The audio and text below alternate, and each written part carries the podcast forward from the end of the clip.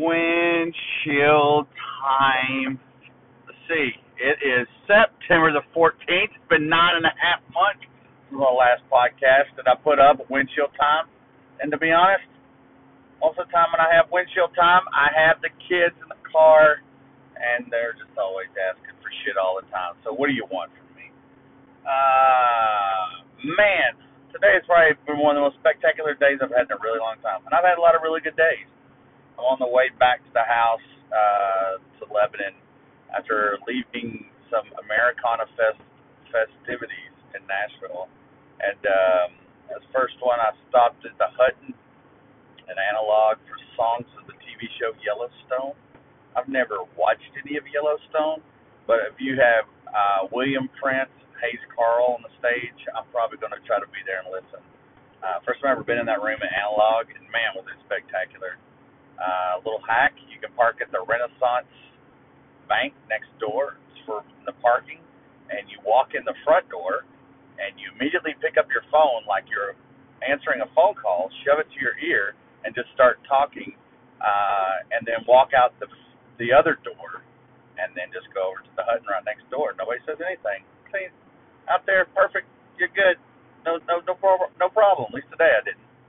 But uh, went in the Hutton, beautiful room up there, analog room, and um, got to catch them. William Prince, if you ever, probably not sure if you ever heard me talk about him, the guy from Manitoba, First Nations, just really distinctive voice. It's probably like the second I guess this is the second time that I've actually seen him live in the last year. Saw him in Indianapolis, full show, and then uh, opened up. Oh, he opened up for Katie Pruitt, and then this one was good. And then I just got through listening to him on WMOT. He played about 50 minutes at Eastside Bowl. I was going to go to that, but didn't make it up there in enough time. But damn, did he sound good with a full band.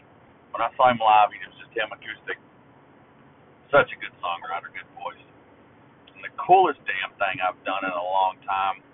I uh, swung over to the Westin um, Americana area set up.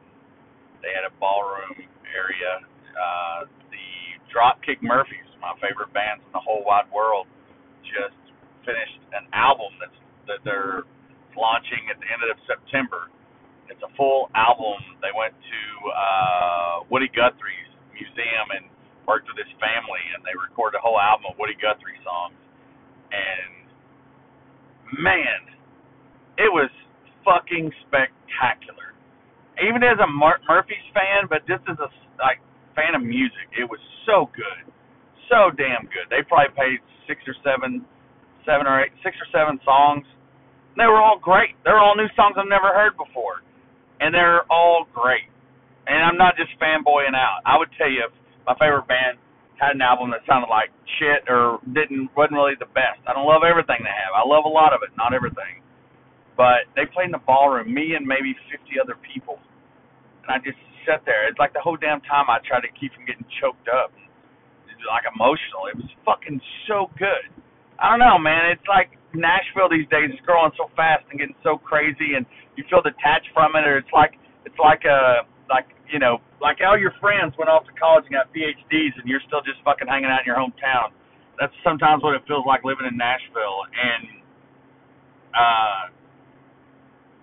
it's just to to experience some of these amazing musical things that are still that still happen in Nashville on a regular basis is just truly truly special, and that was one of them, and I'm extremely grateful for that uh, so sat down and, and listened to that, and man, they just sounded good. And then they had a Q and A. I got up and asked a question, and uh, Ken Casey, the lead singer, longtime founding member and lead singer, you know, he was up there and answer had a great answer to my question. And um, after it was over, you know, a handful of folks went up front. He stepped off the stage and was kind of doing a little impromptu meet and greet um, with people and just shooting the shit. And there was a girl there. I offered to take a picture with him, and uh, I just walked up and shook his hand. I said, "Man, I really appreciate you being here, you know, and what you're doing. It just, I don't know, it just means a lot." And I just more just said, "I appreciate you being here." And he goes, "Hey, man, I really appreciate you answering such a good or asking such a good question. I appreciate that." And I was like,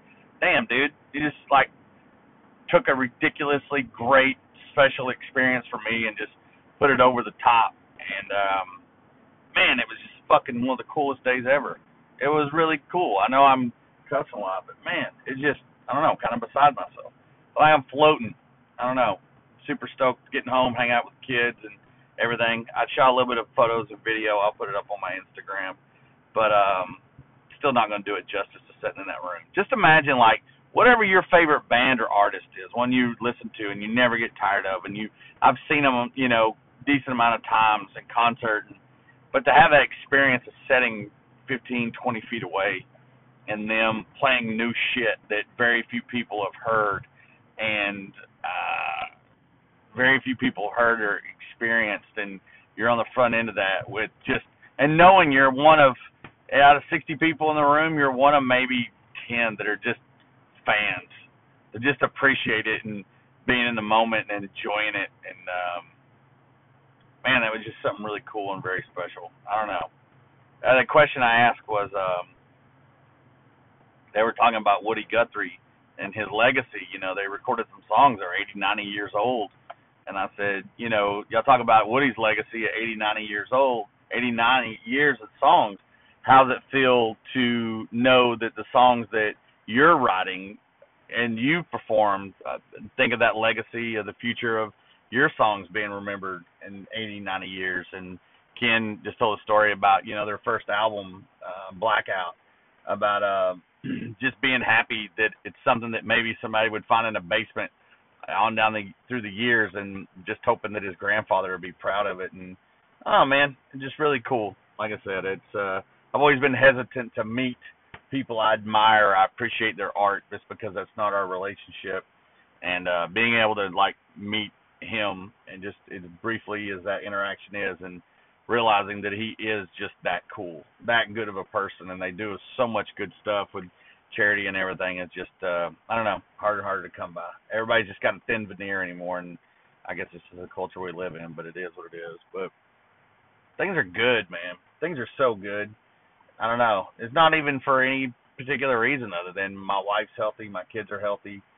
Leah just got back from a beach trip with her mom, which who gets to do that? just one on one with your parent as an adult. So not have to worry about anything, y'all just hanging out together, you know. Sure a lot of people thinking may listen to this that don't have those parents anymore and give anything for that to to know how special it is that someone is doing it and just appreciating it, you know. Pretty big deal. Really big deal. You know, I guess it's just I don't know, it's uh if you don't appreciate what you got, you'll never appreciate what you get, and uh, being able to do that in real time now with my my family and my life uh, is pretty damn epic, you know. It is. Something's really cool, man. You know. I guess it's one of those things. It's like I feel every day when I, you know, I, I need to do this more. Of just talking about it, but it's just documenting documenting your own legacy, highs, lows, and all the all the stuff in between. You know, it's not always going to be this good. There's there will be things that come down the line. It happens for everybody, you know. Part of it, but it's, I guess it's just being self-aware enough to realize when things are really good. You know, it's a good ride, pretty good one. My mom's still alive. My dad, being able to catch up. You know,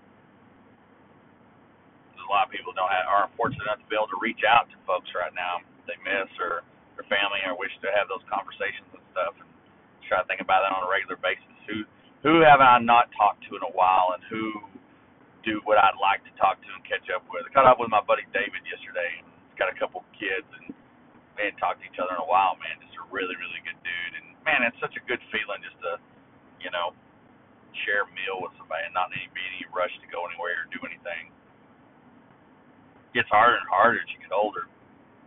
You know especially you know be 45 in February. You know, I was thinking about how old my thought my parents were when they were 45. Like it's over the hill, but I'm just like, dude, I'm I'm making. You know, my my grandmother passed away in June at 100. Hell, if I can make it to 90, I'm halfway there. Just like, what are you gonna? You you, you know, what they say, um, youth is wasted on the young. I don't feel as old as my parents did, that I did that I thought my parents were at 45. That's what, what I'm holding on to. I'm still trying to sprinkle enough, doing enough dumb shit in the middle to keep me from feeling that old. I don't want to be that old. I don't want to. I don't want to. In essence, to see too many people that just have given up on certain aspects of their life and their health and stuff like that. I don't want to be that guy. I don't want anybody to think like, man, that dude just don't give a shit. I want him to think that, but it'd be in a fun way, not in a he just doesn't care about anything anymore himself, just giving up. It's kind of like when you when you got a you know, especially a, a, a wife and, and kids, man. You you don't have that choice.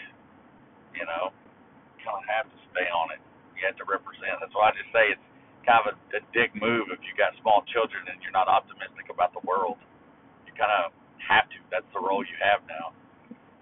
Can't be doom and gloom. It just goes too too big of an impact on other people, you know.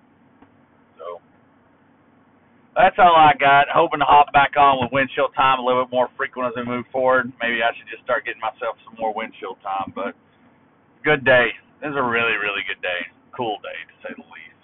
So uh, I actually feel cool for the first time. I think I bought more concert tickets and or saw more live music in the last 30 days than I have in the last seven years. So welcome to parenting. Waka waka. Neil signing off for windshield time. Enjoy the ride. Tip your servers. Don't forget about the mints in the bottom of the Sonic bag. While we're on that subject, how come every time you get tater tots from Sonic, there's always a French fry in there? Is that intentional? Is that Sonic policy? That's all I'm saying. I think it's I think it's it has to be Sonic policy because I've never seen it where that wasn't the case. That's all I got. Enjoy the ride.